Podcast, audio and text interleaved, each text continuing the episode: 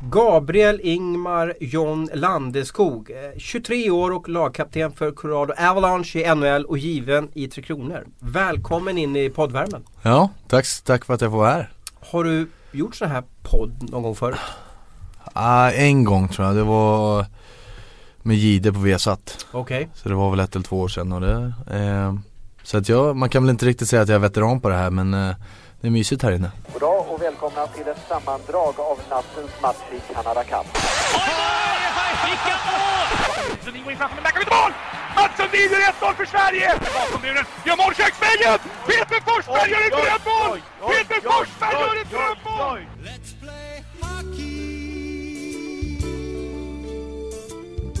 Du, eh, lyssnar du själv på några poddar? Då? Har du, är det några som du tar till dig borta i Nordamerika? Eller vad, vad, vad gör du? Hur, hur konsumerar du media? Eh, nej men mycket, mycket podcast har det faktiskt blivit här på slutet. Sen eh, sommarpraten är jag ju mycket för. Alltså jag lyssnar på många sommarprat. Eh, både genom åren men speciellt den, de här senaste två åren. Jag menar jag skaffade hund för ja, två år sedan. Men de går man ut på långa promenader och lyssnar på sommarprat. Och det, vilken, vilken minns du? Vilken av de här senaste två åren du känt oj den där var vilken häftig berättelse det var? Ja, men det är ju häftigt att lyssna på liksom Börje Salming och Mats Sundin och, och även Lunkan gjorde något eh, för några år sedan. Men, men sen tycker jag också att det är intressant att lyssna på de här andra som popstjärnor kanske. Kim Källström lyssnar på. Liksom Sara Larsson hade något förra året. Och liksom, bara intressant att mm, lyssna på vad de här andra eh, personerna tänker och tycker om olika saker. Och John Guidettis lyssnade jag på för några år sedan också.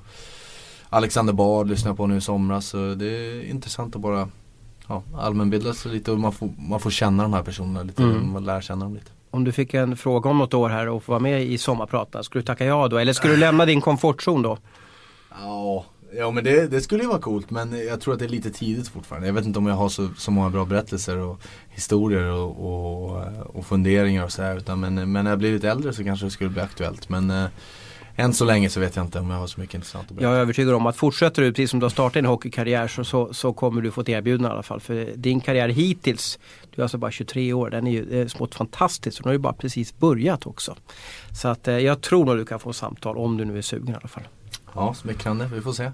Du, vi ska starta och prata lite om din familj då. När jag, när jag kollar upp det lite så, så har du en tvillingsyster som heter Beatrice. Då. Hur, hur var det när man växte upp? Ja, jag brukar säga att de 35 minuterna som, eh, som eh, jag var före henne då, så att eh, jag var född 35 minuter före och jag brukar säga det att det är mina det är de viktigaste 35 minuterna i mitt liv för att det, alltid när man växte upp, man skröt alltid, alltid om att jag var äldre än henne och liksom vi gick i samma klass tills vi gick i sexan då tror jag, tills mm. vi bytte när vi gick i sjuan då. Ehm, och alltid skrytit om det och alltid känt mig lite som en storebror även mm. fast det bara är 35 minuter då. Men det har varit eh, fantastiskt och eh, nu på senare tiden har vi blivit, blivit lite närmare varandra också. Jag menar tvillingar, det, Eh, man tror ju alltid att man är liksom bästa kompisar sådär hela uppväxten och det, det, har det ju varit till en viss del. Men å andra sidan så är vi tvåäggstvillingar. Det är ju, man brukar säga att det är som vanlig, vanlig bror och syster då, men eh, å andra sidan är vi ju samma ålder och med det, man, man, utvecklas i ungefär samma takt. Eh, så att det, det, har varit fantastiskt att få se henne nu stå på egna ben och det går väldigt bra för henne också. Hon jobbar eh, Nexico, ett produktionsföretag då inom eh, produktionsbolag kanske man ska säga. Inom tv och, och, och dokumentärer och sånt där. Så de eh, eh, går väldigt bra för henne, det är jag väldigt stolt över. Mm. Ni växte upp i, i Älvsjö i Herrängen. Mm. Och eh, eh, många tvillingar då som man, man har, har, förstått att de har ju alltid varit liksom gått i skolan ihop, de har haft likadana kläder, de har gått mm. ut på, på, på hockeyplanen tillsammans. Det gick knappt att skilja dem åt. Då. Var ni också så att ni var, liksom, ni var med varandra hela tiden? Nej, det, det började väl rätt tidigt att vi liksom hade våra egna kompis kompisar liksom på, eget, på eget håll och sen gick vi alltid, vi satt ju alltid i samma klassrum och Satt ni bredvid varandra då? Nej det blev väl automatiskt att vi försökte sitta liksom De separerade oss för det var fortfarande lite sådär syskon var fortfarande lite tjafs där när man växte upp och man var, man var runt ja, 8, 9, 10 och det var liksom kasta suddgum på varandra och man, man kunde lätt eh, rasa ihop sådär men eh, vi växte ifrån det där rätt så fort ändå. Alltså, frågar du våra föräldrar så skulle de kanske ha en annan åsikt på det men eh, en fantastisk barndom och, och jag och Beatrice och, och även storebrorsan Adam. Jag menar, vi eh, hade fantastiskt roligt tillsammans och eh, vi har några bilder från barndomen när när jag och Adam sa till Bea, ja du får ställa dig i mål. Då hade jag fått några Det var ny... taskigt, ställa lilla syster i mål alltså. Nya coola så här, målvaktsskydd och då tänkte vi, ja men vi vill ju skjuta, alltså, vi vill ju göra mål. Då fick, fick syrran ställa sig i mål då. Hon har jättestor hjälm på sig och hon Hon brann väl inte riktigt för det här med landhockey men eh, så småningom så började de spela innebandy och, och, eh, och även brorsan också. Vi spelade alla innebandy. Och, Eh, I Älvsjö då eller var spelar ni någonstans? I, i Älvsjö AIK, mm. precis. Att det, eh, nej, bra minnen. Du, hade ni ungefär lika många rätt på proven och sådär? Var ni lika skicklig i, i, i på, de, på de ak akademiska utmaningarna? Ah, jag vet faktiskt inte. Hon, eh, jag, jag, tror att det kändes som att hon, hon var lite klipskare än vad jag var. Eh, kändes, frågar henne kanske få ett annorlunda svar men, men det kändes som att jag fick jobba väldigt hårt för mina betyg. Och, och för henne tror jag att det kom lite mer naturligt och hon var väl lite mer begåvad in, inom skolan och sådär. Och sen, eh, men jag tror faktiskt att vi gick ut med samma eh, eh, grundskolebetyg då. Så det, det är någonting som vi eh, fortfarande tävlar lite mot varandra och där, där vart det väl lika kan man väl säga. Var, var du duktig i skolan? Gillar du skolan? Jag träffade eh. Viktor Hedman förra veckan och han gick ut med extremt bra betyg. Mm. Trots att han då när han gick ut nian spelade i stort sett A-laget, var borta 75%. Så han var väldigt lyckosam då. Jag vet inte hur, hur, hur mycket hockeyn tog tid av dig i, i din utbildning där? Nej men det tog, tog mycket tid. Jag menar vi började spela i Hammarby sen jag var ja, åtta i princip då och, och det tog mycket tid. Men, men i, i vår familj var det alltid att eh, läxorna ska vara, vara gjorda innan du åkte till träningen. Och är de inte gjorda innan träningen då får du inte gå och träna. Så det, det var både Blev du stoppad ibland av, av pappa Tony och sa att nej men du nu har du inte gjort eh, matteläxan? Ja det var, det var väl någon eller några gånger sådär men ofta var jag väldigt eh, mån om att antingen liksom få det gjort eh, eller se till att det blev gjort efteråt. Då, liksom att det, eh, det var någonting som jag kände också att jag, jag insåg rätt tidigt att Eh, man, vet, man hade ju alltid målet att man skulle till NHL, man skulle vinna Stanley Cup och vinna OS och VM. Eh, men man insåg också att händer inte det så måste man vara, vara liksom klipsk i skolan. Man måste se till att göra sina, eh, få sina betyg och, och, och, jobba hårt i skolan. Och, och, och engelskan för mig var ju någonting som jag brann för rätt tidigt och jag insåg väl rätt tidigt att att om jag eh, jobbar hårt på engelskan och, och, och, lyssnar ordentligt och ser till att jag, jag tränar liksom på, på, egen hand att eh, för vill jag spela i NHL så, så kommer det eh... Du var så målmedveten tiden alltså att du, att du engelska är bra för då kan jag snacka i Ja men det vart väl rätt, eh, rätt tidigt. Och jag kommer ihåg farmor spelade in eh, hockeymatcher, det var All-Star matcher sådär från det var 98, 99 och det var ju eh, alla de stora stjärnorna och jag menar det var Varför spelade farmor in det för? Ah, hon, hade, hon hade en sån här inspelare och jag, hon, hade, hon var den enda i familjen som hade TV3 tror jag. Aha. Så tror jag att det var och hon spelade in det och jag satt, jag vet inte hur många gånger jag satt, satt och kollade på det här. Då klart man, man lyssnar ju på kommentatorerna mm. sådär och man eh, Och även när man spelar tv-spel och så, så, så hör man ju allting på engelska och man, man vänjer sig lite grann. Och, eh, ja men eh, det, det var Från tidig ålder var det rätt eh, raka regler från både mamma och pappa att vi ska, vi ska se till att jobba hårt i skolan och det, det gjorde vi. Mm, jag har förstått att de har haft tydliga riktlinjer för de har lyckats med, med samtliga barn då och du har ju även blivit en ledare inom, inom hockeyn där så vi ska prata om lite senare. Hur var uppväxten då i, i Älvsjö? Var det, var det stökigt i, i Stockholmsförorten eller var det en lugn uppväxt?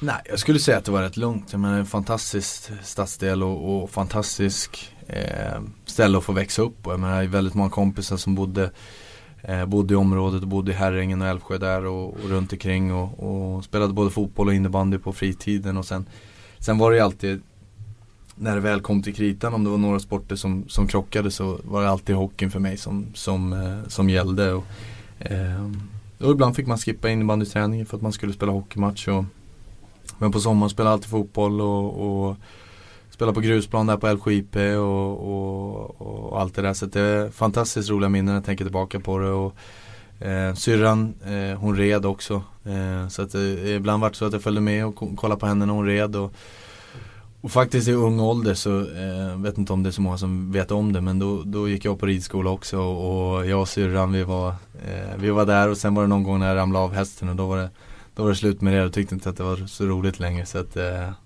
en gång du ramlade av, annars så säger man att en ryttare är inte klar förrän de har ramlat av 50 gånger. Så att säga. Men tyckte du det var otäckt? Var det värre än att, att få en tackling av, av någon tuff NHL-kille då? Ja, eh, bevisligen så tyckte jag väl det. Nej men det var väl så pass tidigt att man, man liksom varit ledd runt, liksom runt stallet sådär. Och, eh, Vilket stall var det då? Ute på, i Sundby i Huddinge? Ja, där, eller? jag tror faktiskt att det, var- det kan ha varit det. Och det här tog jag för ingenstans måste jag bara. Det var det enda stall jag kände till. så att det var... Ja, det verkar som du har koll på Ja, det ja, Det ja, ja. är en Nej, jag, visste, jag visste inte men jag har varit där med min dotter så det var faktiskt Ja. enda stall jag visste om dem. Nej, så jag- det, fantastiska minnen ändå.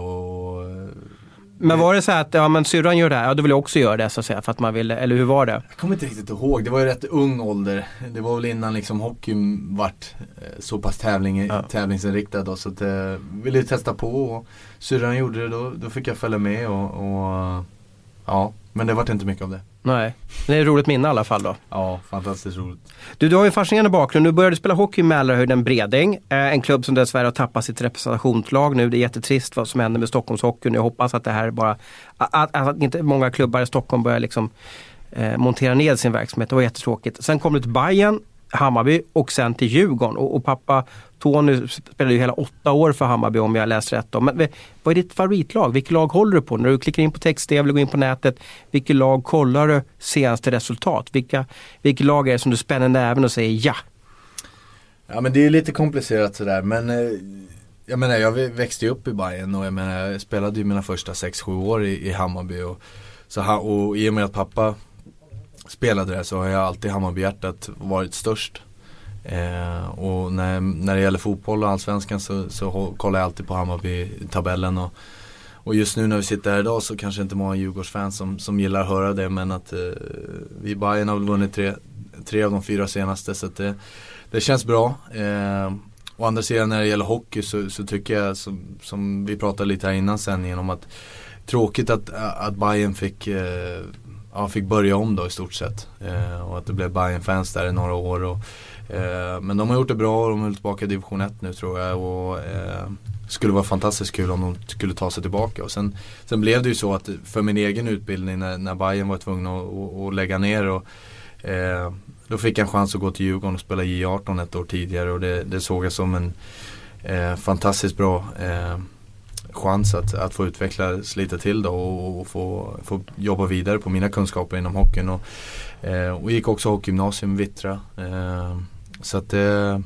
nej, det, det blev att, att, att Djurgårdshjärtat växte fram också och, och i och med att jag kom tillbaka under lockouten och, och eh, så självklart så, så brinner Djurgårdshjärtat också. Det, Mm. det är klart att det, det låter lite konstigt att, att det slår för två olika lag men eh, Hammarby-Djurgården är ju lite känsligt så att säga. Ja, det är ju det. Men eh, å andra sidan så eh, så kan jag gärna ta den diskussionen Mm. när, den- när den dyker upp och om det är någon som vill, vill prata vidare så, så gör jag gärna det. Och sen många djurgårdare ska veta om att det finns väldigt många kända djurgårdare som har kommit från, från Hammarby. Vi har John Udoja, Marius Tjerkavski och så vidare. Va? Det finns eh, Plantskolan Hammarby har skickat fram otroligt många duktiga talanger. Ja, Christian Joselius eh, och även från Hammarby också. Så vi kan rabbla Bajen namn här i en timme så att säga. Som, Mm. De har varit skickliga på att utbilda och hockeyspelare i alla fall. Du, du var ju bara 16 år när du gjorde debut för Djurgården. Hur, hur var det? Alltså i A-laget Ja. där. Nej, det, det var ju rätt. Jag kommer ihåg faktiskt när, när jag väl fick samtalet att jag skulle med upp till Brynäs och, och, och spela första A-lagsmatchen. Och, och det var egentligen min första år i, i J20 den säsongen. Och, och, men jag fick chansen och jag fick spela tre matcher. Och jag kommer ihåg i, Du gick i nian då, alltså kan det stämma? Eller? Ja. ja. Nej, jag gick i ettan i gymnasiet. Första året på hockeygymnasiet alltså? Ja, precis. Eh, och fick spela tre, tre matcher och jag kommer ihåg att vi spelade lika upp i, i, i Brynäs, i Gävle där och sen om jag inte missade mig fel så vann vi hemma på Hovet mot Skellefteå och sen eh, förlorade vi Södertälje. Så att eh, fantastiskt roliga minnen ändå. Och just att få, få vara med A-laget, jag menar det var Linkan och det var Jimmy Ölvestad och, och Fimpen och, och, hela det här gänget. Så det var, och Niklas Anger var med också. Och det, jag kommer ihåg att jag var väldigt nervös, men det var inte mycket man vågade säga till om då i omklädningsrummet och, och Vet du varför du fick chansen? Vad var det som gjorde att du blev uppkallad?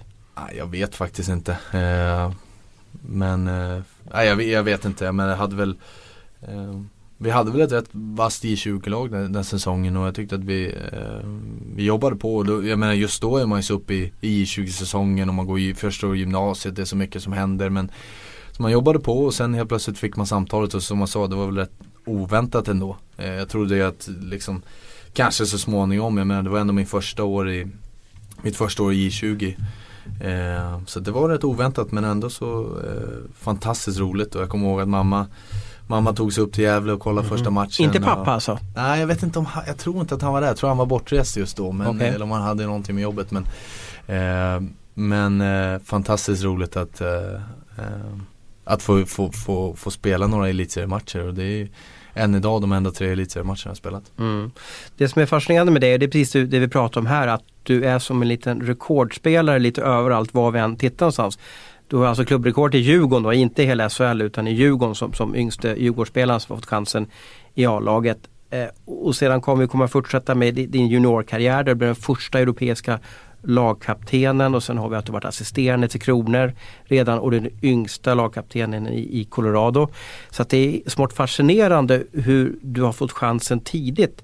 Var du väldigt, alltså när du var yngre, var du mogen väldigt tidigt och var du inte som de andra 13, 12-åringar eller 14-åringar? Var, du- var du äldre i kroppen och i, i din utbildningsfas?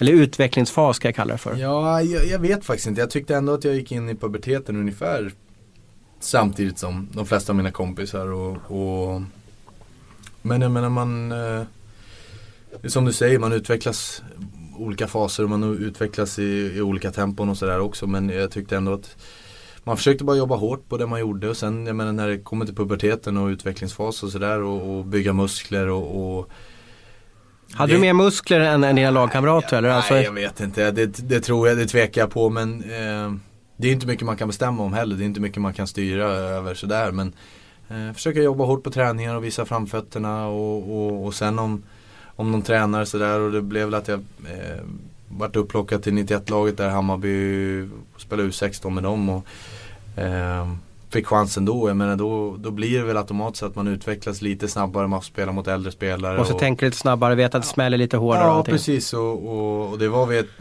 vi var väl Patrik Nemeth bland annat som fick Fredrik Weigel spela Södertälje, vi var också, han var också med och fick, fick spela med U16-laget där och eh, Det blir väl lättare att eh, Det blir väl lätt då att när man väl får spela mot sin egen ålder att man man kanske utvecklas lite snabbare oavsett vad det är. Och, men, men det är väl just som du säger, man får, man får tävla mot lite äldre spelare och då, då utvecklas man.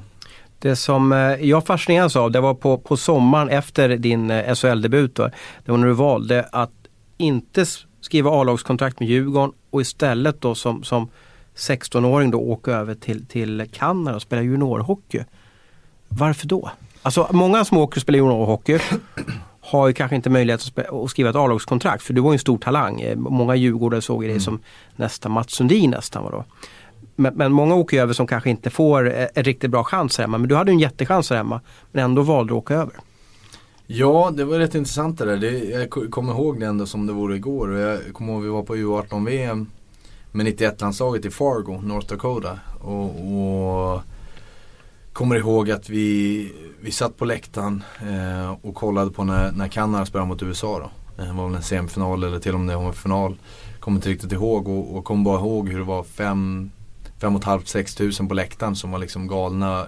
Och det här var ju ändå U18 hockey men det var, det var unga spelare och jag kommer bara ihåg hur Men Fargo, det var USA va? Ja, det Ja. här, det här var ju U18 VM då. Så det, det är USA och de, jag tror till och med att de har ett USHL-lag. Så USAs juniorliga. Men, men då, vart det, då väcktes väl tanken någonstans att men är det så här att spela juniorhockey, men då, eh, då kändes det ändå som att eh, det väcktes, det tändes en låga där någonstans. Och, eh, och sen blev det väl att min, min agent Peter Wallén, han, William Wallén, hans son, spelade ju med Saga, spelade ju OHL just då. Och, Eh, och hade snackat lite med honom och, och han sa mycket bra saker om ligan och, och jag kände att för mig hade det någonstans eh, liksom väckts en, en tanke att jag ville jag ville över och testa på det och, och jag kände för min egen utveckling. Sen är vi alla olika. Det, det ska jag vara noga med att säga att vi Jag menar, kollar du på Viktor Hedman, Adam Larsson David Rundblad, Marcus Kryger, Jakob Josefsson är med. De här mådde bättre av att stanna hemma och spela i elitserien och det gick jättebra för dem. Men för min utveckling så kände jag att jag, jag ville spela mycket. Jag hade, kände att det var många eh, olika områden inom mitt, mitt spel som jag ville bli bättre på. Jag kände att eh, då, då skulle jag få möjligheten att spela mycket mer i, i OHL eller junior, juniorligan där borta. Och, eh, och få göra misstag och, och få Mm. spela mycket. För att när man är i just den åldern, jag menar 16, 17, 18, att, att få göra misstag är, är ju egentligen rätt viktigt för din Mm. utveckling. Och jag kände väl att få spela 5, 6, 7, 8 minuter i elitserien, visst hade det varit liksom coolt och sådär. Men jag tror inte att man hade utvecklats, för min del i alla fall, eh, i samma takt. Och, och få spela just när man kom över till juniorligan. Att spela 68 matcher per, per säsong plus slutspel. Och, få resa och, och, och, och, samtidigt få studier på, på sidan av och liksom få göra klart. Då, gick jag, då hade jag precis gått klart i ettan i gymnasiet. Då, så jag hade ju två år kvar i skolan och, det gjorde jag där borta. Och, gick du high school då eller? Var? Ja, ja, precis. Så jag gick high school och, sen också kulturen och få lära sig det. Och min mål, mitt mål har ju alltid varit att, att spela NHL. Det var ju aldrig liksom att spela elitserien sådär. Mm. Utan, eh, så för min del, jag trodde ju inte heller att det skulle gå så fort som det gjorde. Jag trodde vad menar du fort? Alltså, hur? Nej men alltså jag, jag hade ju inte trott att när jag skulle åka över att det skulle bli två år i juniorligan och sen draftas och sen spela NHL. Det hade jag ju aldrig kunnat tänka mig även om det kanske eh, hade varit en dröm då. Men eh, jag hade ju räknat med att spela två eller tre år i juniorligan till och med och, och sen kanske Sen skulle man få ta ett beslut därefter. Skulle man hem och spela elitserien eller allsvenskan och, och sen förhoppningsvis bli draftad och, och spela där borta. Men det gick bra i juniorligan och eh, fick utvecklas i min takt och, och, och, för min egen del så, så funkade det rätt bra. Mm, och då bodde du hemma hos en kanadensisk familj alltså? Hur, ja. Hur är det alltså att byta från din trygghet i Älvsjö med, med, med pappa och mamma och din tvillingsyster och sen komma till en helt främmande familj. Man vet ju inte om det kommer funka och sådär. Nej, det, det, var ju det som var lite av äventyret också. Det var det som jag tyckte skulle bli så, eh, så fantastiskt roligt. Och det var inte bara hockeyn också jag tyckte det skulle vara kul. Utan det var just det här med att flytta till ett nytt land och, och gå på sko gå, gå till high school och liksom prata engelska och träffa nya lagkamrater och, och sådana grejer. Och, och bo hos en värdfamilj var ju var ju väldigt coolt också tyckte jag och, och, och ett fantastiskt äventyr som jag Funkar det bra med familjen och ja, sådär va? Jag har fantastiskt bra minne med den familjen. Och, och, vilka familjer väljer de ut i det här? För det, det är ju speciella kids som kommer. Mm. De är ju hockeytalanger och så ja. vidare va? Nej men det är trygga familjer som har det bra och, som eh, som ofta har barn själva då. Som, som, så egentligen så hoppar man egentligen bara in familjen och blir en del av familjen. Och, var den hockeyintresserad den här familjen exempelvis? Ja absolut. De, både deras de hade två barn, Adam och Andrew och de spelade båda hockey då och de var väl 8 och 10 då när jag flyttade okay. in. Då. Så de, du blev som en liten storebror kan ja, man säga? Ja precis, så att det, det, var inte nog med att bara vara ja, mellanbrorsa hemma kan man väl säga till, till 35 eh, minuter yngre syster.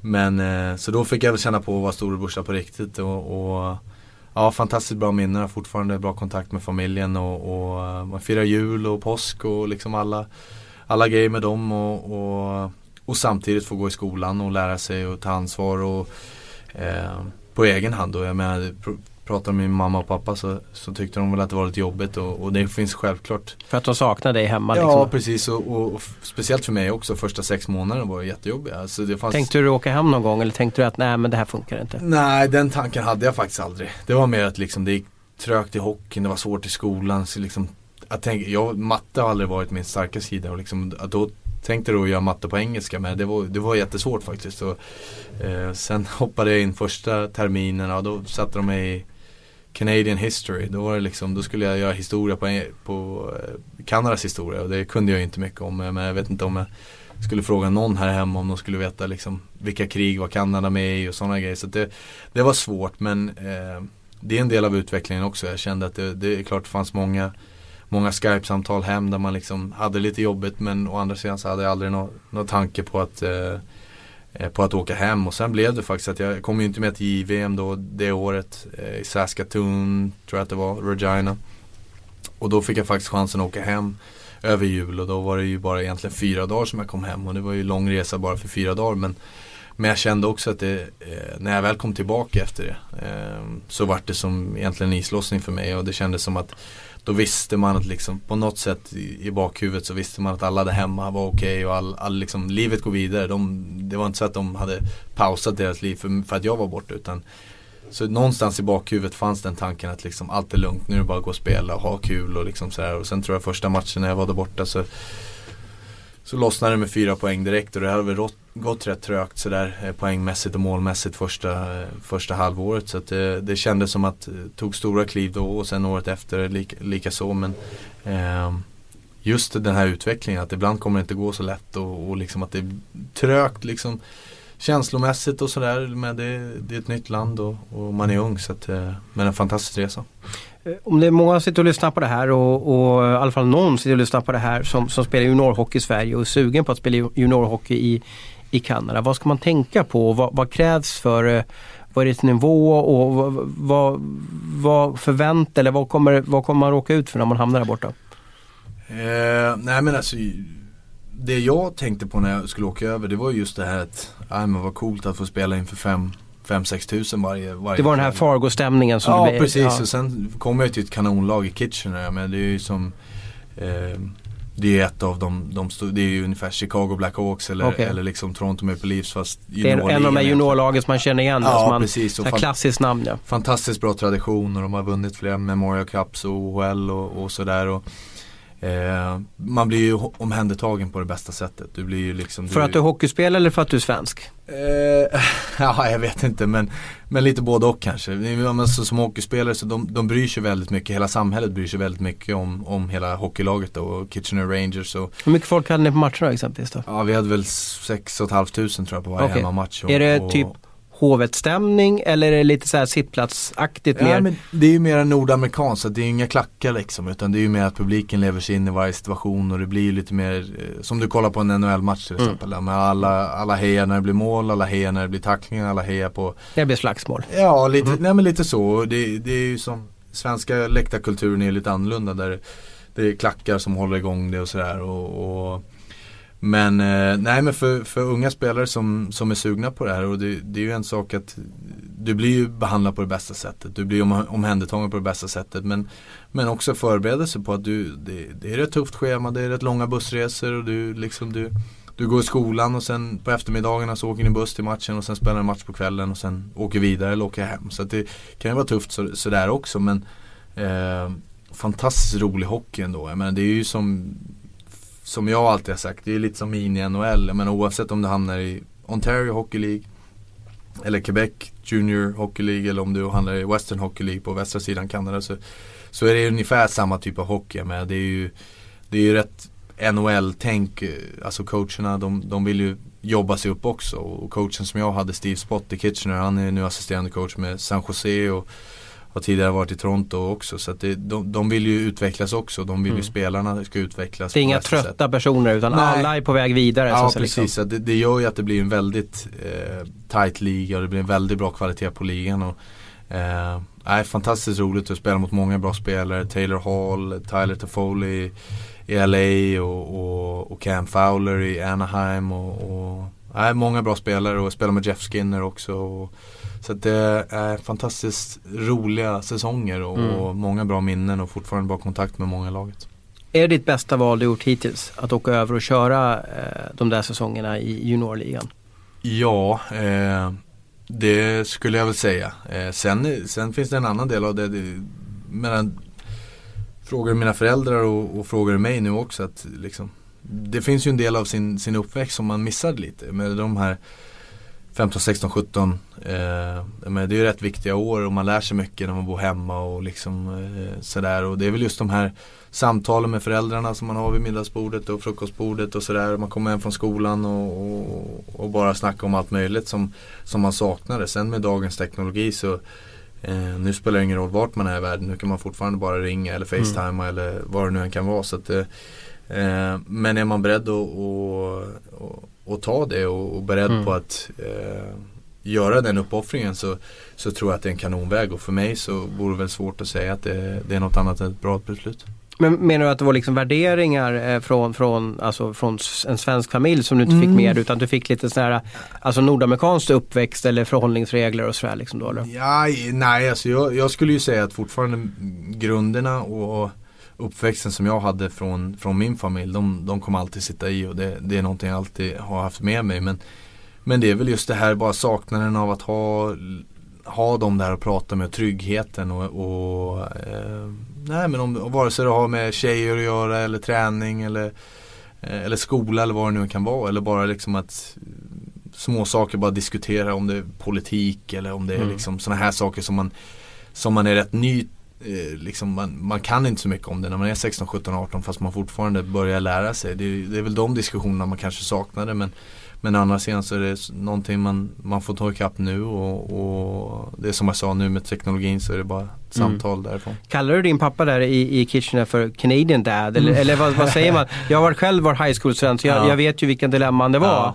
Och det där är ju oftast regler man sätter upp nästan första veckan man kommer dit. Ja. Så här gör vi så att säga. Liksom. Nej det var, det var Stuart och Ramona då, som jag bodde i familjen i familjen där och så var det Andrew och Adam som eh, Du kallade föräldrarna vid deras förnamn Ja alltså? precis, så det, det var De var rätt avslappnade också, det var inte Mr och Mrs utan det var Men, men jag kommer ihåg första kvällen jag kom dit så Så hade jag inte ätit något på flyget och, och var rätt hungrig och så hade de lagat lasagne och så Och jag är van vid att ta ketchup till lasagne och det, det är väl någonting, jag vet inte om Om det är något Vi i svenskt Sverige förstör många maträtter med Ja ketchup. precis.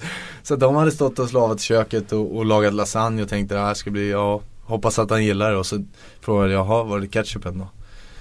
Och de kollade på mig som att jag pratade spanska ungefär Mhm. och jag gick till, till, till, till kylen och hämtade ketchupen och de satt väl ungefär jättehäpnade fast alla Mhm. vi satt och skrattade samtidigt och, och jag förklarade väl på knackig engelska att nej, men jag brukar äta det med, med, med, med ketchup då så att det eh, Det var väl lite sådana såna där kulturskillnader man fick lära sig och Mm. lära dem också att eh, Men, liksom- men du var knackig på engelska alltså då? För, för vi kommer att komma till lite senare att din engelska är ju liksom 5 plus. Folk som intervjuar dig, kanadensiska journalister, tror ju inte att du är svensk. Vi har ju, oftast en dialekt Ja. där borta.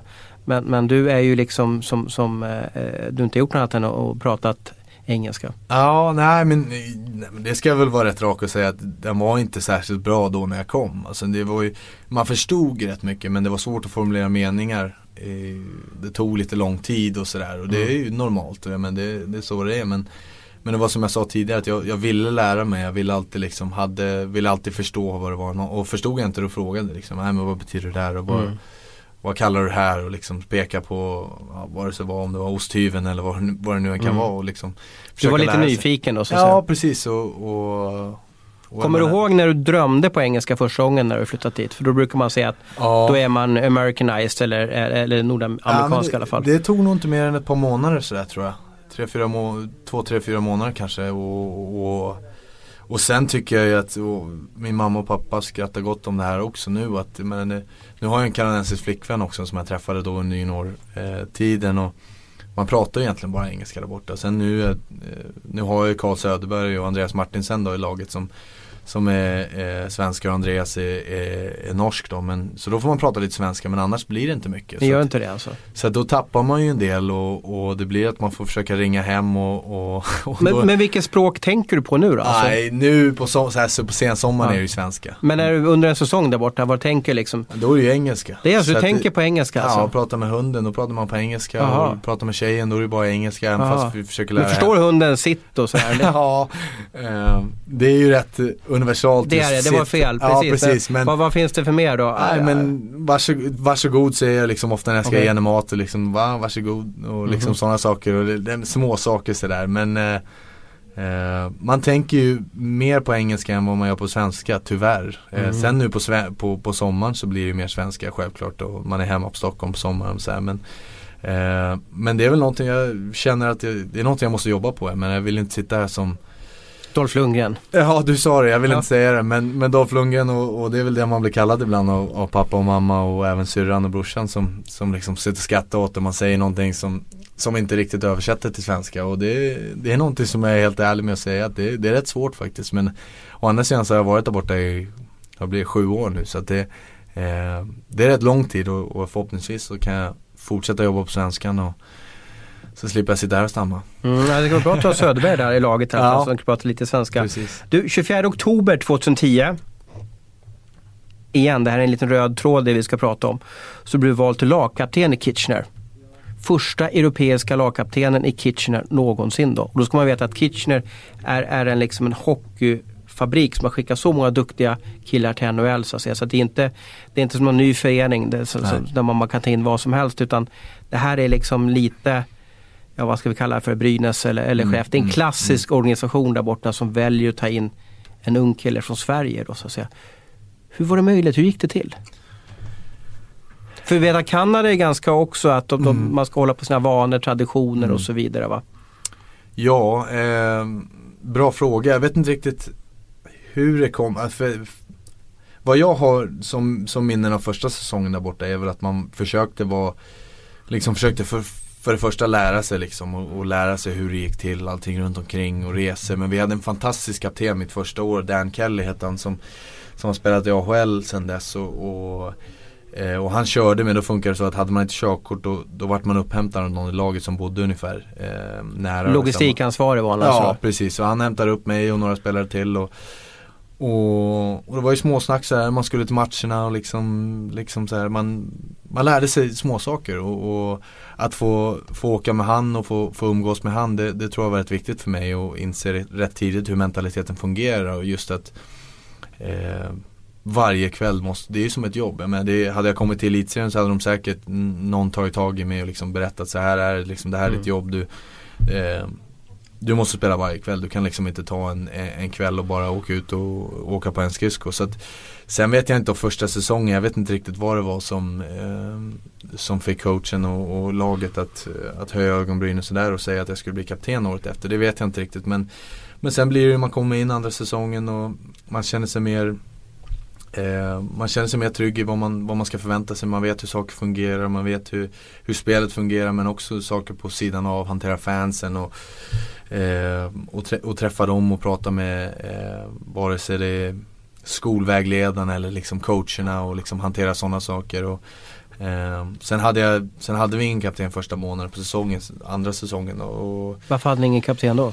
Nej, de hade väl inte riktigt bestämt. Och, okay. och, de ville kanske kolla lite på det ja, också? Hur du... kanske det och sen var det några andra som eh, Några spelare som hade varit där några säsonger som, som de kanske kollade på som var lite äldre än mig. Eh, och sen blev det bara att coachen kallade in mig till sitt kontor en dag och, eh, och frågade hur, vad jag tyckte angående den frågan. Och självklart så var jag väldigt eh, liksom man tyckte att det skulle bli fantastiskt roligt och fantastiskt stolt och man insåg kanske inte riktigt vilka rubriker det skulle bli efter det. Men... Vart det, stor, vart, vart det en stor happening där borta? Alltså att, att ja. Gabriel Landeskog, liksom, ja. the Swede, uh, captain for Kitchener. Det vart det väl men jag insåg väl inte riktigt att det var liksom så stort och folk vill ju skriva och media vill ju skriva om saker. Men ville de vara negativa om det? Att det var konstigt att den här svensken Nej, de tyckte väl mer att det var liksom, ja vad ska man säga, att det var Eh, en isbrytare på, ett, på ett sätt och, och det har ju blivit lite av en Oavsett vilken intervju man gör så har det blivit lite av en, någonting som tas upp och jag har inget problem att prata om det. Det är, det är någonting jag är väldigt stolt över. Sen är det någonting som Självklart värderar man det högt men eh, å andra sidan var jag där för att spela hockey och vinna, vinna hockeymatcher för, för vårt lag och, och försöka hjälpa laget på bästa sätt. Men Sen blev det ju det här att vi, det var ju mitt draftår också så att det blev mycket skriverier om det och Eh, men för min del var det ju också att bara försöka spela och spela så hårt jag kunde och försöka eh, hjälpa laget vinna och det var väl där någonstans de, de värderade mig antar jag. Mm. Jag fascineras av dig som, som, ledande spelare i nästan alla grupper som du har varit i. Eh, eh, du pratade om att du var med i någon typ av eh, antimobbningsprojekt när du gick i grundskolan. Mm. Du var någon typ av hjälpande vän eller vad så. Vi ska återkomma mm. till mobbningsprojekt senare. Du blev lagkapten i Kitchener jättetidigt och som första europé. Du är idag lagkapten för Colorado Avalanche. Du är den yngsta kaptenen någonsin i, i Nordamerika. Eh, när du blev vald till det. Och du har även varit assisterande i Tre Kronor redan också eh, under någon landslagssamling när du knappt var, jag vet inte om det var 20 år någonting sånt där. Jag, jag plockade mm. direkt från minnet här. Mm. Men det här är ju fascinerande. Vad är det som gör att du är som bra ledare? Det är, ju en svår fråga att svara på. Det är väl rätt så obekvämt att, att prata om sig själv på ett sånt sätt men eh, det har väl någonstans med, jag menar pappa var väl lite av en eh, ledare också när han spelade antar jag och, och, det har väl någonting med uppväxten man hade och just att försöka gå i bräschen var man än är och liksom det har väl blivit lite av naturligt att Oavsett vad man gjorde, om man spelade fotboll eller innebandy, att liksom den här tävlingsviljan tog väl över och att det blev väl på något sätt att Att man såg som en ledare kanske. Okay. Eh, jag vet inte men Men vad eh, gör du på träningarna för att vara en ledare? Eller vad gör du vid matchsituationen? Eller vad gör du vid med isen för att ja, Att alla ska ta efter och liksom på något sätt liksom vilja kriga lika mycket som du gör? Nej men man, alltså arbetsviljan har alltid varit där och, och den föddes rätt tidigt. Och att just vilja jobba hårt för att när man är yngre är det ju för att man vill klättra och man vill, man vill till elitserien, man vill till NHL och liksom spela så bra som möjligt. Man vill spela juniorlandslag och sådana saker. Och, och den träningsviljan är ju någonstans eh, det som separerar många elitidrottare från andra. Eh, och, och sen när det gäller att förbereda sig inför, inför matcher och träningar och sådana saker. Det, det, tror jag att det, det är jättemånga elitidrottare som har det. Som fortfarande inte anses som ledare. Att de liksom är väldigt proffsiga. De, de förbereder sig och jobbar extra och jobbar stenhårt och sådana saker. Så att, eh, det är väldigt svårt att svara på men, men för mig har det alltid handlat om att försöka vara mig själv. Och jag menar, det, det var någonting min pappa sa eh, rätt tidigt. Och att liksom, ah, men du har blivit, blivit vald till kapten. Eh, för att du är den du är. Du, du ska inte försöka vara Sundin eller du ska inte försöka vara Lidas eller Affe eller vem det nu än kan vara. Och, och det är väl någonting jag alltid har tänkt på att liksom bara vara mig själv egentligen och jobba stenhårt och, och sen är det ju också du, du måste göra ditt jobb och du måste Du måste gå ut och spela ditt spel. Du ska inte tro att du bara för att du är kapten kan du göra någonting annorlunda från någon annan. Det är snarare tvärtom. Du måste göra lite till och, och lite extra och, eh, och alltid gå i bräschen på, på det sättet. Då. Sen eh, är det ju en fin linje att, eh, att känna temperaturen på laget och, och, när man är lagkapten i NHL så blir det ju mycket ansvar på att du ska vara det där eh, samspelet mellan coachen och laget och du ska vara den rösten som Ja men nu, nu är vi lite trötta eller nu, nu kan vi gasa på lite extra den här träningen, pusha oss lite extra och liksom sådana saker. Att, att vara den rösten däremellan och det är ju någonting som kan vara lite knepigt och, och för, att, för att du är ju alltid som spelare, du är alltid spelare först. Du, du pratar ju för laget och du, är ju en lagkamrat först. Så att det, det är ju inte så att du, du, du står mellan du ska vara på coachens sida eller du ska vara på spelarnas sida. Det är ingen tvekan om att du är på spelarnas sida i, i, oavsett vilken fråga det är.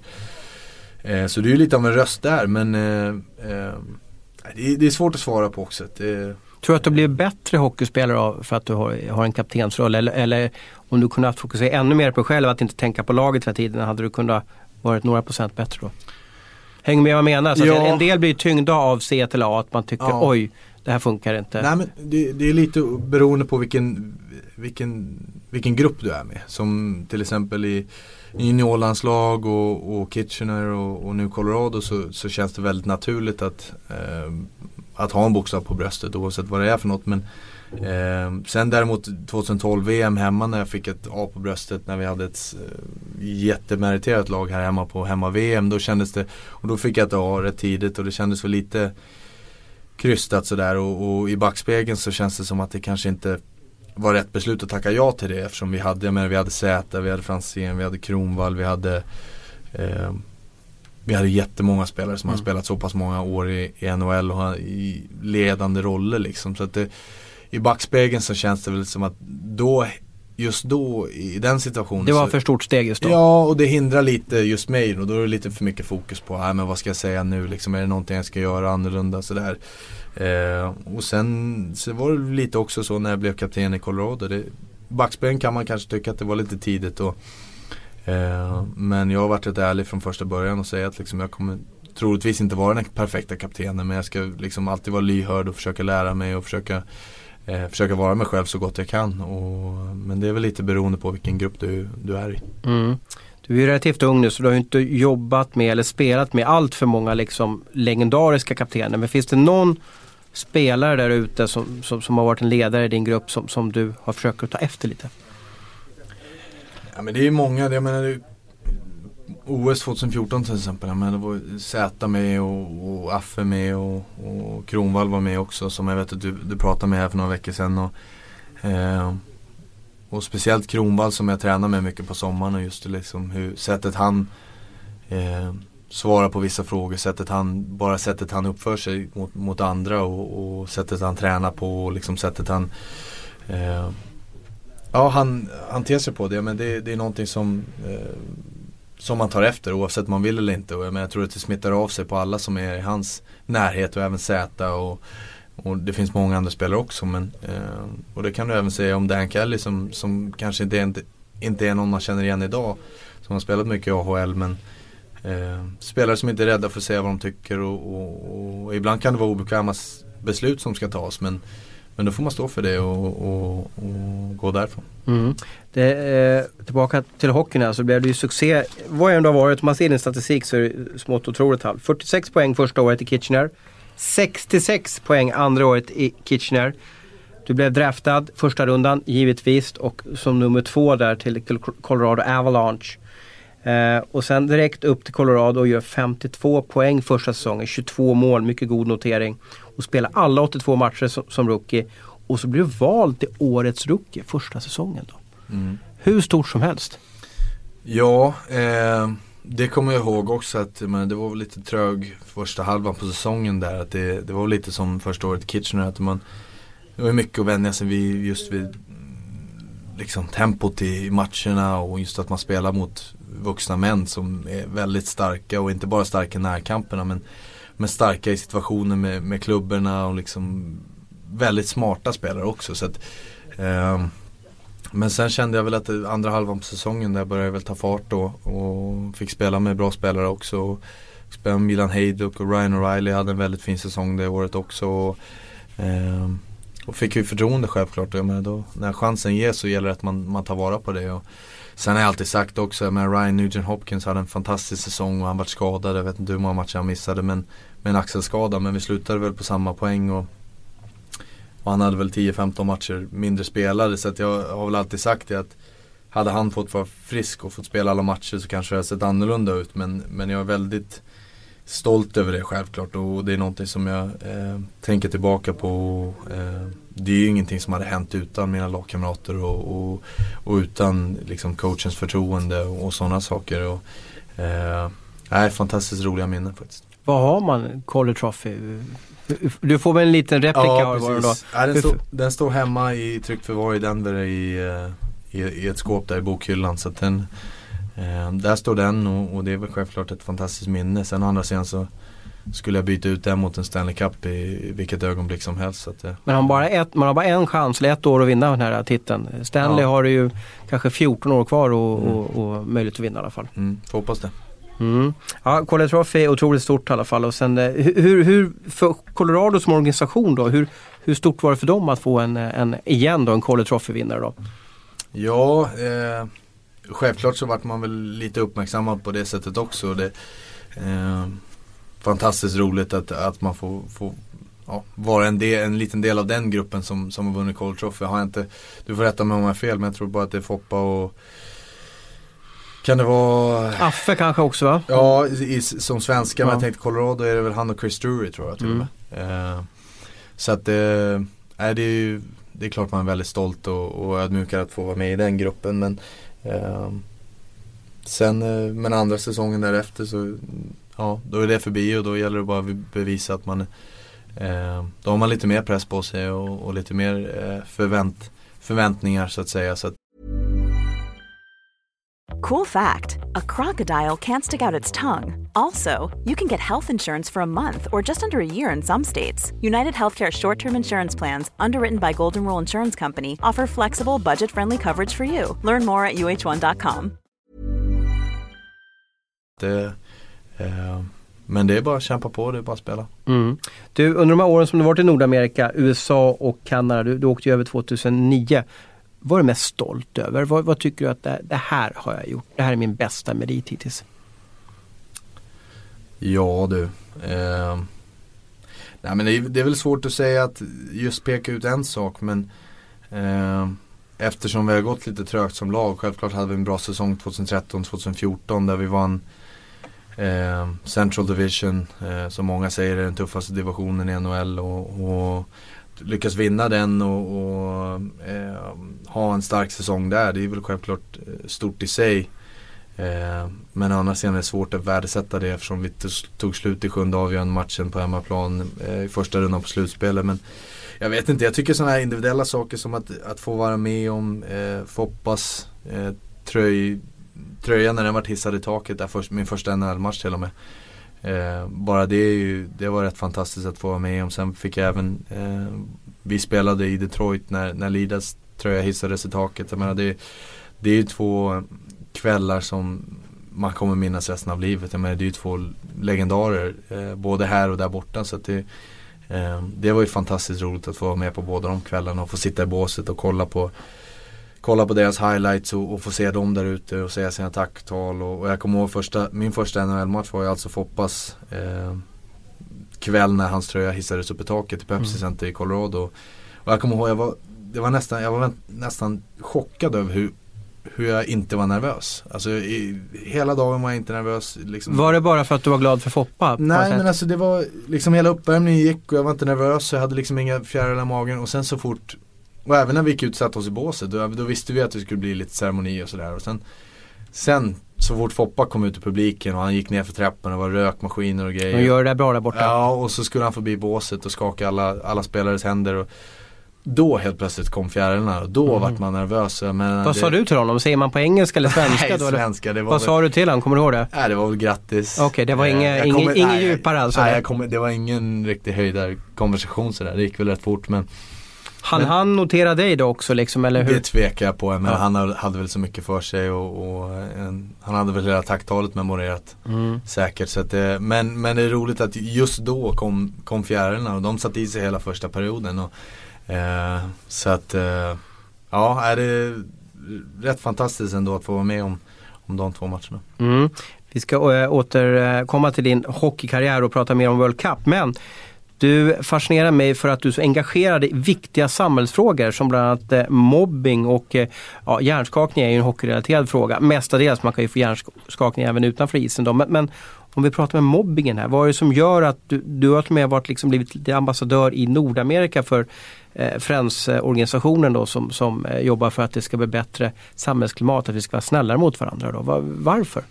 Nej, men det, som jag sa till dig innan sändningen här att jag, jag fick eh, Friends var ju eh, en organisation redan när jag gick i grundskolan och, och då kommer jag ihåg i, i femman, sexan, sjuan så hade man då, uts, eh, då liksom röstade klassen på ka två kamratstödjare som liksom skulle vara någon form av Ja men en, en kompis som man skulle kunna vända sig till om det var någonting man ville prata om. Och, och, och på den tiden riktade sig Friends mot elever mest. Nu har det liksom blivit att det, det är mer lärare och föräldrars ansvar att, att utbilda barn och, och sådär vilket jag tycker är helt rätt. Eh, men då, då blev jag utvald till, till klassens kamratstödjare och, och, och sen när frågan kom upp här 2012 eller om det var 2013 att liksom frågan om, om jag ville engagera mig då var det ett såklart ja liksom att eh, fick jag den chansen att ge tillbaka och, och, och, kunna prata och engagera mig i den här frågan tyckte jag att det var, det var såklart och, och sen dess har vi startat eh, Friends Colorado eh, blivit en, eh, en organisation där borta också och,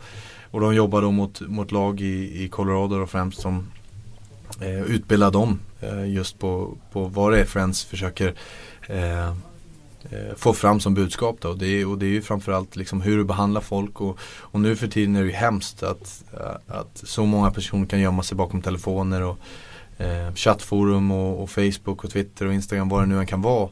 Eh, att det är så pass lätt, så lätt att gömma sig och, och säga elaka, elaka saker. Det, jag tycker att det är en fråga som vare sig det är Sverige eller Colorado eller eh, vad det än kan vara. Att det, det, är en diskussion som, som jag tycker alla familjer ska ha vid middagsbordet hemma och, och prata just om hur, hur man behandlar varandra och hur man eh, Om man ser någonting så är det viktigt att eh, om det, det, kan vara svårt att säga till just då men, men att prata med läraren eller prata med sina föräldrar och, och det tycker jag är någonting som eh, Det kan vara svårt att stoppa över liksom över ett års tid. Men, men gör vi alla eh, litet arbete och gör vi alla någonting så kan det bli stort. Hur ska man göra då som, som förälder då eh, om man vill prata med sitt barn?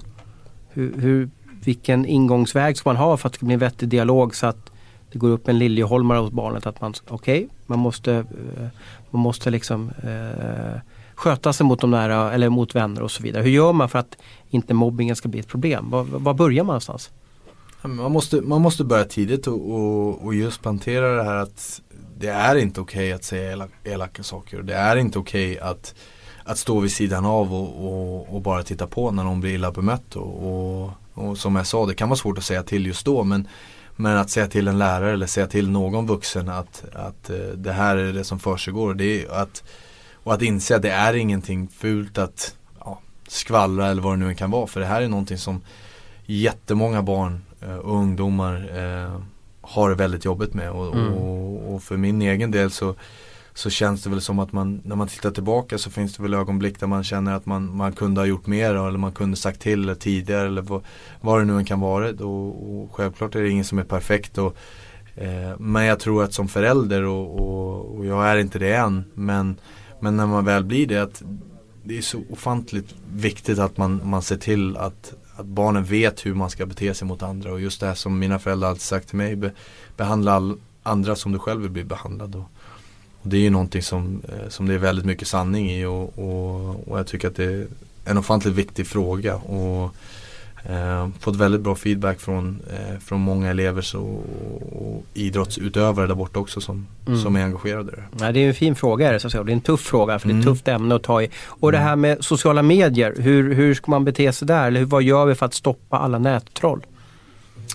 Det är ju svårt, men det finns ju på alla olika eh, forum och, och, alla olika nivåer och oavsett om du är en offentlig person som både du och jag är eller om du är eh, ung liksom high school-elev så Eh, så förekommer det på, på viss nivå. Men eh, att på något sätt eh, Jag menar det är ju det är ju svårt att, men man får så pass många hatfulla liksom, kommentarer och det kan vara väldigt elaka saker. Men att man att försöka besvara på ett så pass klokt klokt sätt och, och, ibland är det ju bättre att ignorera än att bara säga någonting men eh, Men sociala medier är ju så pass eh, liksom kruxet på ett sånt sätt att det är svårt att bestämma, det är svårt att, svårt att styra men eh, men att just att vara ett exempel, det, det, är väl det jag kan känna, att vara en god förebild för, för andra och visa eh, framfötterna på ett positivt sätt och, och, och inte, inte besvara hat med hat utan eh, försöka visa lite mer kärlek och, och ja, så förhoppningsvis så smittar av sig. Mm. Hur gör du när du får, får uh, olika och elaka saker slängt på dig via Twitter exempelvis då som är ett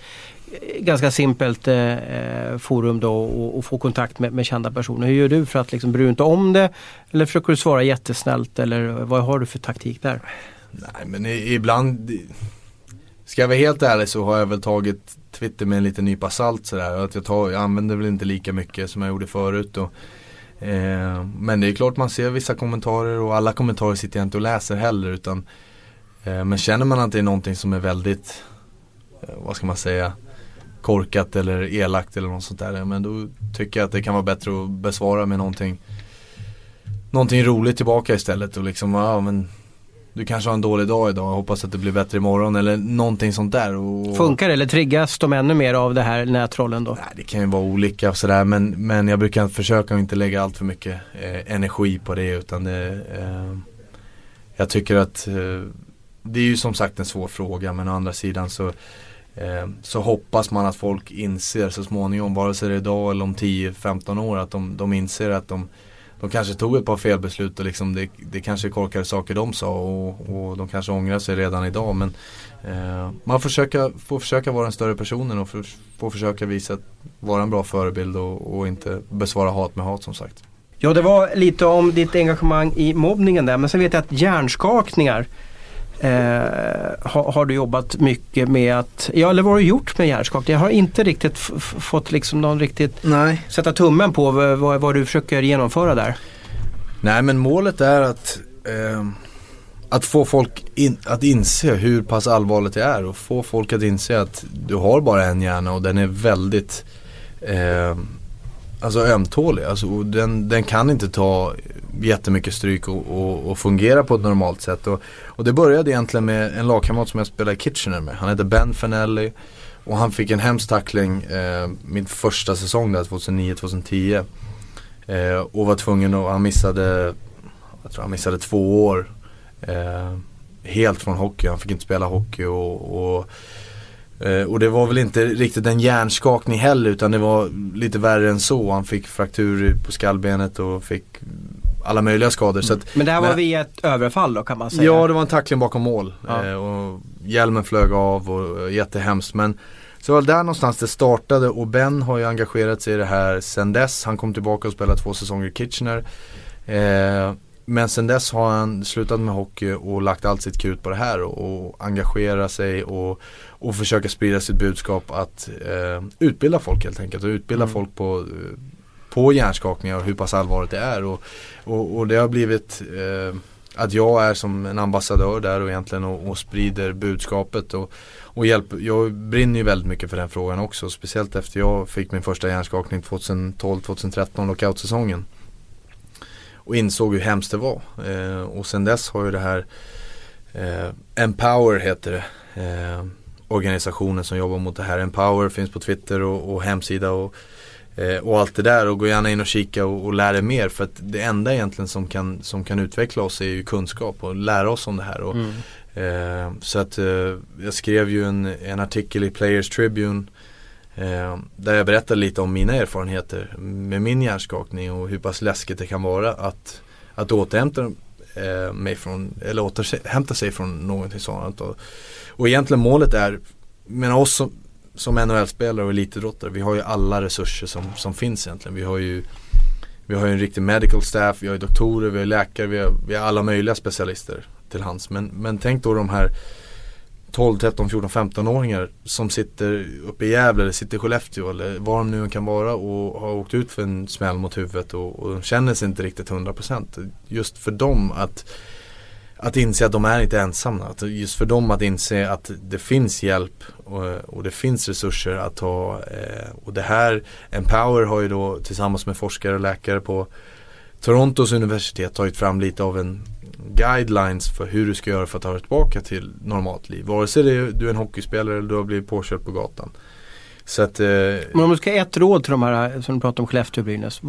Om man råkar ut för en hjärnskakning, vad, vad, vad ska man göra då? Vila. Vila. Vila. Och är, man ska inte känna sig pressad att komma tillbaka inte, till isen. Det är ju det, är det jag berättade i, i, lite av den här artikeln också. Så gå gärna in och läs den för de, de som har tio minuter över. Men eh, det är ju så pass läskigt för att du vet, du vet inte hur, vad du ska göra. Du, du sitter, de säger till dig att sitta i ett mörkt rum och, och, för min egen del så var jag väldigt ljuskänslig och väldigt ljudkänslig. Jag fick inte kolla på TV, inte anstränga mig och inte kolla på telefonen och inte läsa böcker egentligen. Så att, eh, det, känns ju, det, det, kan kännas väldigt hopplöst men, men att inse att du måste vara ärlig mot dig själv och du måste vara ärlig mot dina föräldrar och dina tränare och lagkamrater. Och, och ibland kan det kännas väldigt svårt och väldigt pressat att du, du vill komma tillbaka och du känner såhär, äh, men okej okay, jag, jag, är lite trött idag, jag har lite ont i huvudet men det går nog att spela ändå.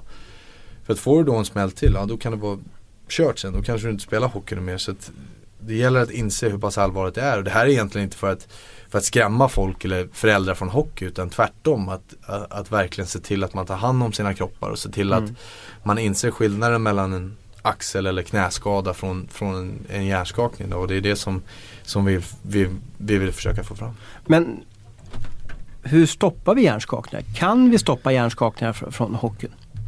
Stoppa hjärnskakningar kan ju vara svårt men, men det gäller att utbilda sig själv och, och, och min roll i det här är egentligen att försöka få folk att och inse att det går att återhämta sig. Eh, just det det riktar sig mest mot de som har fått en Ja en, precis, rehabiliteringen och, och, självklart att stoppa hjärnskakningar det har ju NHL och NHLPA en, en, en, roll, en roll i det. Att, eh, att försöka se till så att det inte blir något mer. Och det har de ju också gjort med, med regeländringar och, och tacklingar mot huvudet och sådana saker. Och, eh, men just att inse att, eh, att det går att rehabilitera sig och det går att, att, att, få hjälp och det går att och det kan vara svårt som, som 12-13-åring, som tonåring att, att uh, formulera hur man känner sig. Just det, det kan, mm. Ofta känner man liksom att det är någonting som inte stämmer men det kan vara svårt att sätta fingret på.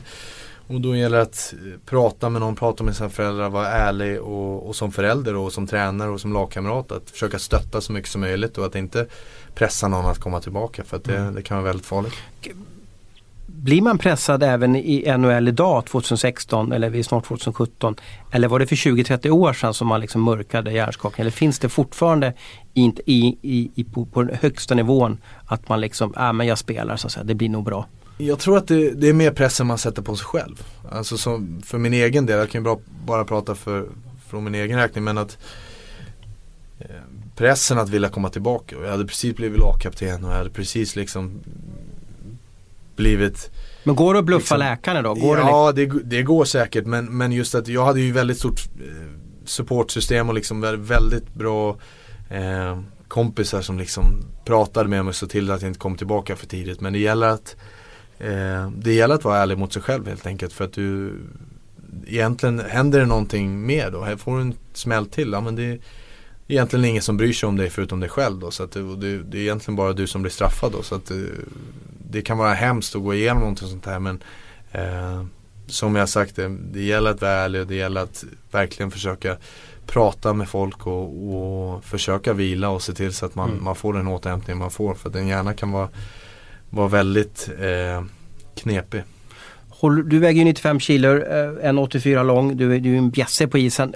Håller du igen lite på isen just för att du vet om hur otäckt det är med hjärnskakningar? Det vill säga mot, eh, mot dem du möter och så vidare. Eller hinner man inte, när du är påkopplad och du kör på en is, då, då hinner man inte, då, då, då är man bara fokuserad på själva hockeyn. Nej, men det går ju väldigt fort där ute, det, det gör det ju. Men det, det finns gånger man, man inte riktigt hänger, hinner tänka igenom situationer. Och, och, eh, men som sagt, jag tror att ligan har gjort ett väldigt bra jobb med att eh, installera regler som, som försöker skydda spelare. Och självklart är jag en fysisk spelare men, men man försöker tänka smart och liksom hålla ner armbågar och hålla ner eh, och, och se till att spela schysst men hårt. Jag menar det är ju en stenhård sport och, och jag menar sen är, sen är hockey hockey och vi vill inte ta bort någonting från, eh, från hur tufft hockey är och hur, eh, hur eh, liksom fysiskt det kan vara men, men att eh, sen hålla emot det gör man nog aldrig. Jag menar, man, eh, håller man emot där ute och eh, åker runt och håller igen, jag menar, då står det någon och knackar på dörren som försöker ta ditt jobb. Så att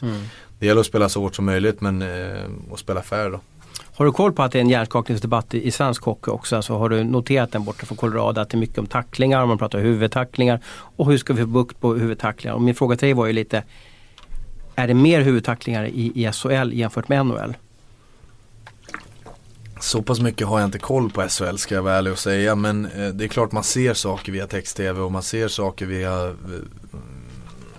via liksom sociala medier och sådana saker men eh, jag tror att det gäller att liksom installera tuffa straff och liksom installera den här debatten att eh, just att få spelare involverade och få spelare respektera varandra och få eh, och sen gäller det att sätta en tydlig gräns för vad som är accepterat och inte men eh, jag tror att det är bara att vi har diskussioner eller att svensk hockey har diskussioner. det tror jag är väldigt viktigt. Och, eh, förhoppningsvis finns det någon som lyssnar på det här som, som kanske tar någonting ifrån det här och, och inser hur pass allvarliga huvudskador kan vara.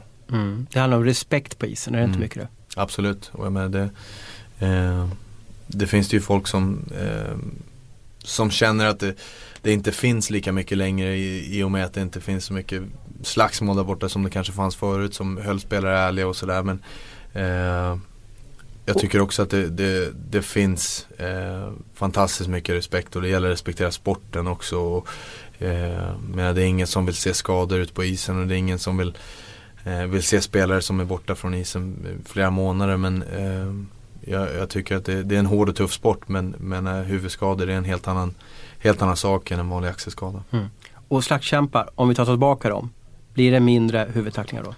Är det så enkelt? Nej, det tror jag inte att det är. Eh, Just det här med de här, vad kallar de stage fighting, liksom de här som planerade slagsmålen. Det tror jag inte är någonting som, som vi vill få tillbaka utan eh, och det är ju på väg bort helt. Så att, eh, eh men just det här respekten och, att, och inse att eh, allting händer ju så pass fort där ute. Men, men du måste ju ta, ta ansvar för, för det du gör där ute. Och med det eh, var en olycklig situation, eh, spela mot Boston nu i i året som var där jag eh, kom som backcheckande forward och, och försökte tackla Brad Marchand då i Boston. Och, eh, och det vart väl en, en hu huvudtackling, Han vart varit avstängd i två matcher och, och det var väldigt olyckligt. Och, och jag har varit uppe nu och ärligt sagt det, att det, men det, det var ett misstag och hade jag gjort om det så hade jag inte gjort samma sak. Men det är så pass det går så pass fort och, och i den situationen är det så pass svårt att, att tackla en spelare som åker öst till väst och jag kommer liksom nord-syd så att det, det är en väldigt eh, olycklig situation. Lite låg skridskoåkning också. Ja precis och, och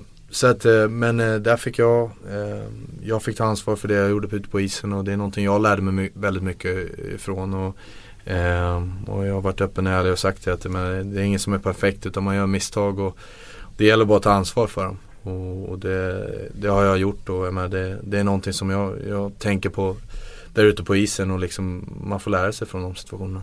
Mm, jättebra jobbat. Hoppas du orkar hålla i det här samhällsengagemanget för det är jättestort. Vi behöver kända profiler precis som du är som, som berör i frågor som man kanske inte riktigt vågar peta i. Så det tycker jag du gör jättebra Gabriel. Du, du har ju varit fem år nu i Colorado, ni har missat slutspel fyra år då.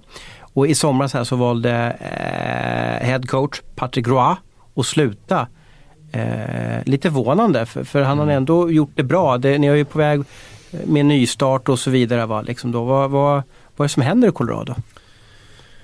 Men vi hade ju en väldigt en bra säsong då, 13-14. Eh, där han kom in och, och, väldigt mycket Liksom han kom in med väldigt fart och, och, och frisk luft och eh, ny röst i omklädningsrummet som kan vara nyttigt ibland. Då. Eh, och sen efter det så har det väl gått rätt trögt och, och vi har ju missat slutspel då två år i rad. Och, eh, och det var väl eh, Men är det att ni missar slutspel, är det lagets fel nej, eller är det? Ja det är absolut inte bara coachens fel utan det är ju laget som spelare skulle komma till det. att Vi måste ju ta ett ansvar i det här och hade vi gått till slutspel eh, så hade det inte skett. Det, det tvekar jag på. Och, och det gäller att eh, vi som spelare som sagt har ett ansvar för det här men att vi inser att vi var inte tillräckligt bra.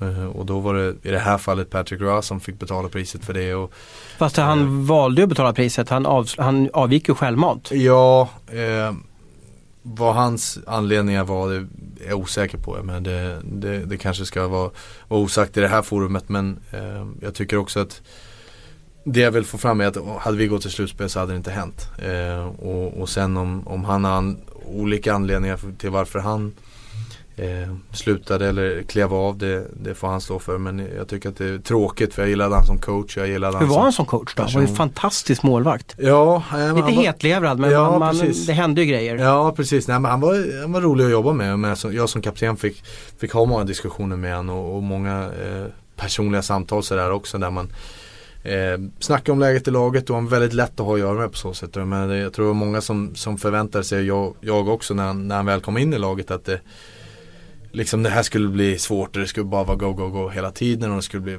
fullt ös och han skulle slänga vattenflaskor och, och slå sönder tv-apparater och allt vad man nu har hört om honom. Men eh, fantastiskt lugn person och jag menar väldigt positiv och alltid försöka ta fram det positiva med, med matcher och, och, och spelsekvenser. Och, eh, sen är det klart att han ryter till som, som, som alla coacher. Han ställer väldigt höga krav på oss. Det var inget tvekan om det. Men eh, Väldigt tråkigt att han klev av men eh, man kan ju tycka att det är lite jobbig timing sådär i, i mitten på augusti och, och training camp är väl bara sex veckor härifrån. Så att det, eh, men när, man, när man avslutar någonting så brukar man göra det efter säsong. Då går ganska ja, snabbt då. Men å andra sidan så, så, har han sina skäl och jag respekterar det. Ringde han dig och berättade? Hur du, ja, han gjorde det alltså? Ja, han ringde och, och vi hade ett, eh, ett samtal om det och, och, jag tackade han för Innan presskonferensen alltså eller? Ja, han hade ju ringt min amerikanska telefon och, jag hade inte den på mig just då så att han lämnade ett meddelande så ringde jag tillbaka sen då jag redan hade hört nyheten då. Men, okay. eh, men eh, jag litar fullt på att Joe Sakic och ägarna kommer hitta någon, eh, en ersättare som kommer vara fullt eh, eh, redo för den här uppgiften och jag tror att det, men som spelare som sagt, vi måste ta ett ansvar och vi måste inse att det, det som har hänt de senaste två åren det är inte acceptabelt utan vi, vi måste höja oss som, som lag och, mm. och som individer. Det jag lider lite med dig så när jag kollar lite på att, att du har haft Stasny som, som kedjekamrat. Du har haft O'Reilly som kedjekamrat och när det väl det funkar, ja då går det bara till sommaren och så lönetaket spökar till det så att de eh, skickas till andra klubbar för, för kanske bättre betalning som inte eh, som inte Colorado har råd med. Liksom. Hur, hur, ska du få lite lugn och ro i, din, i en första kedja så att det blir liksom verkligen en superkedja som leder Colorado? För det känns som att den du har gjort eller när ni har hittat kemin och det stämmer och så vips blir de bortbytta. Mm. det har väl varit lite knepiga situationer sådär. O'Reilly, jag menar, det de kom väl inte riktigt överens någon gång eh, liksom där med, med hans kontrakt och, och sen Stasny valde att gå till fria marknaden och valde att gå hem till sin hemstad St. Louis. Och, eh, och det ska vara sagt att jag respekterar deras beslut. Sen, sen tror jag som lag så, så är det klart att det hämmade oss. Och, men jag tror att vi hade varit ett bättre lag med de spelarna. Det är väl ingen tvekan om det. Men, eh, men jag menar McKinnon har skrivit ett långt kontrakt nu och, och McKinnon är en fantastisk talang som Eh, som egentligen bara har skrapat på ytan vad, vad han är kapabel till och, och hans talang. Så att, eh, spela med han och sen har vi en spännande finne som Mikko Rantanen. Eh, som draftades för, för två år sedan nu eller ett och ett halvt år sedan blir det väl. Men eh, hoppas att han får chansen och, och så det ser spännande ut ändå. Jag menar, vi har fantastiskt Matt Duchene, en fantastisk spelare att kolla på. Eh, och även Carl Söderberg självklart. Och jag gillar att spela med honom också. Så att, eh, vi får se, jag menar det, jag tycker att någonstans är det Självklart är det viktigt med kedjekamrater men, men eh, som spelare så ska det fungera med olika sorters spelare och det gäller att komma överens med dem du spelar med och, och, och försöka göra dem bättre och mm. försöka spela sitt bästa så att, så att kedjan lyser fram. Eh, men eh, Nej, vi får se. Vem var din drömpartner av de här O'Reilly och Statsen som vi pratade om som borta? Vem var det som du kände att, åh herregud vilket häftigt stäm vi har hela tiden? Mm, nej, det, det är väl svårt för min första säsong hade jag O'Reilly som jag spelade med egentligen hela säsongen, 82 matcher. Eh, och det gick väldigt bra med, vi fick mycket förtroende tillsammans och vi, väck, vi klättrade väl egentligen från tredje kedja till första kedja det, det året. Och, och sen eh, 13-14 när vi vann divisionen då spelade jag med Stasny.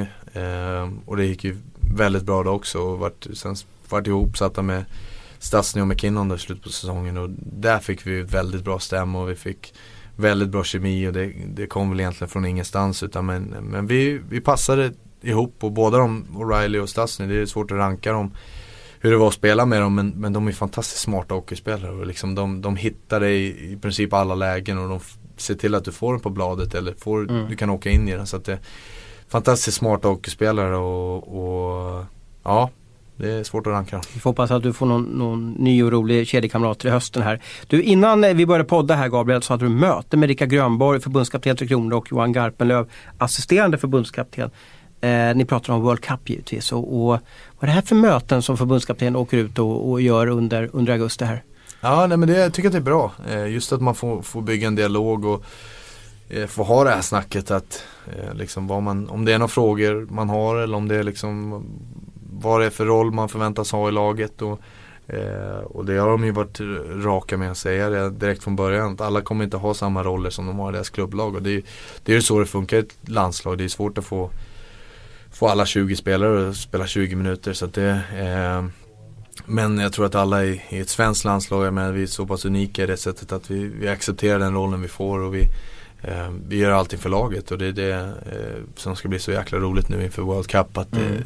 eh, det ska bli riktigt roligt att, att komma ihop som lag och, och försöka göra den här resan tillsammans då. Och, eh, vi, jag tror vi alla verkligen längtar till, till 4 september då när vi drar igång i Göteborg. Och, men tillbaka till mötet då, just att att de kommer ut och de har varit i Segeltorp där vi tränar nu och, och snackat med oss spelare och egentligen bara bygga den här relationen som, som är så pass viktig från spelare till coach. Så att du menar att det blir en tydlighet att nu vet du, eh, antar jag efter mötet, okej okay, det här är den rollen som väntas mig. Så att då blir det ingen besvikelse om nu World Cup startar så oj då, jag, spelar jag en tredje kedja här? Ja det fattade jag inte. Man har, du har en liten kontroll på hela vad, vad de har för tank i alla fall. Då. Ja precis, sen har de inte liksom pratat med exakta vilka kedjeformationer och sådär. Utan, eh, men, eh, men just vad det är som förväntas och jag tror att det är det som är så pass viktigt att, eh, att alla vet vad det är som förväntas av en. Och, eh, och, och, hur som lag, hur man kommer spela och hur logiken funkar runt turneringar och, eller turneringen och, och, och sådana saker. Att man, när man väl kommer dit då kan man fokusera på,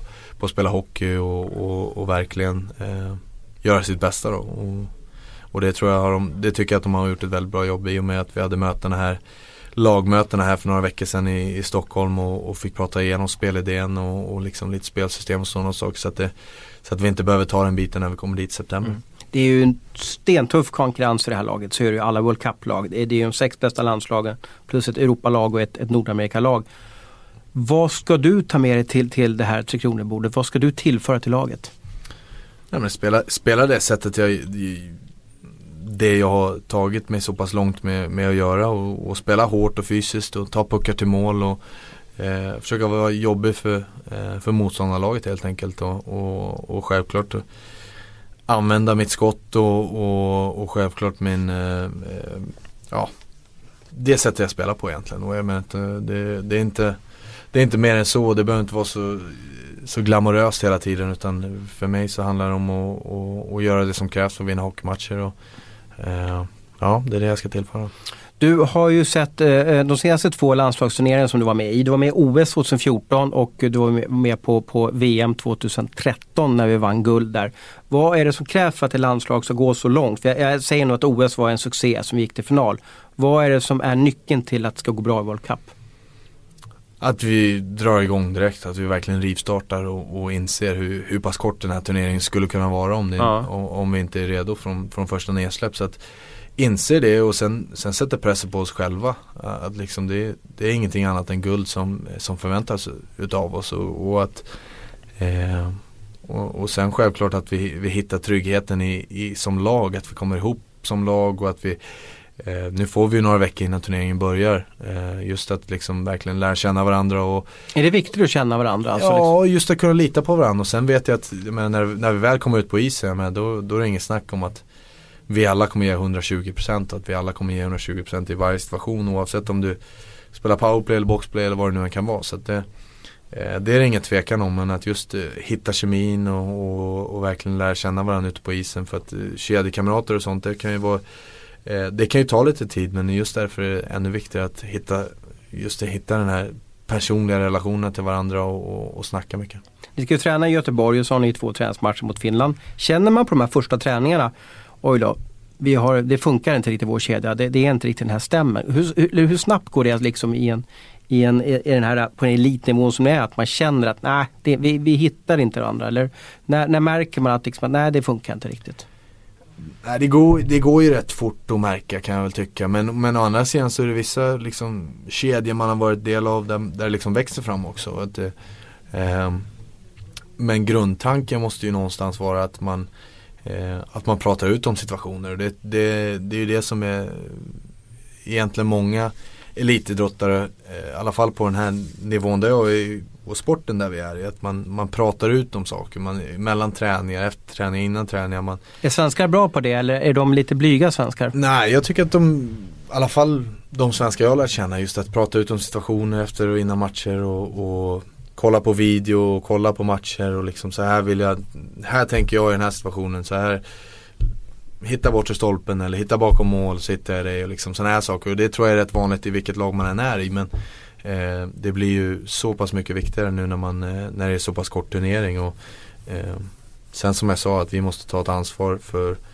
tempot på träningar som spelare. Att vi måste ta ett ansvar för det. Att vi, vi verkligen drar igång allting på, eh, på en gång. Vilka vinner World Cup? Sverige.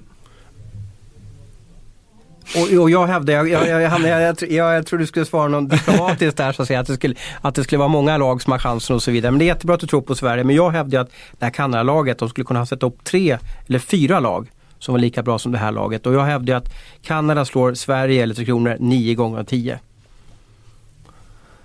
Ja, jag är väl beredd att inte hålla med där men eh, jag tror att får vi ihop det och får vi eh, ihop den här kemin som vi har pratat om och, och om vi verkligen eh, rivstartar från första matchen. Jag tror att det, så fort vi eh, kommer in med självförtroende och har bra tempo på träningen, har vi bra träningsmatcher innan och, och får ihop det här, då tror jag att det eh, då tror jag inte att det är någon som kan stoppa oss oavsett om det är i Kanada mot Kanada oavsett om det är vilka det nu må, må vara. Säg jättegärna emot mig men, men jag hävdar att vi har en världsmålvakt, Henrik Lundqvist. Vi har backar. Vi fick ju en, NHL gjorde en ranking här för, förra veckan. Då hade Tre Kronor tre av de tio bästa backarna eh, i sitt lag. Då. Erik Karlsson, Viktor Hedman, Oliver Ekman Larsson. Men forwardsmässigt så tycker jag att det är lite för mycket diesel och att vi saknar målskyttar. Ja, vi får se. Eh, sen kan jag tycka att det Jag menar Louis Eriksson, jag vet inte hur många 20 målsäsonger han har haft. Eh, bröderna Sedin, jag vet inte hur många hur många 20-30 målsäsonger de har haft. Och Zäta lika så och sen kan Bengan Hörnqvist, jag menar han är en målskytt i sig och han hittar sätt att göra mål på som, som ingen annan riktigt kan mm. förklara. Uh, Filip, ja precis, nu har vi inte nämnt Filip ännu men Filip Forsberg är väl den som har gjort mest mål, eller gjorde mest mål förra, förra säsongen 30 av oss. mål ja.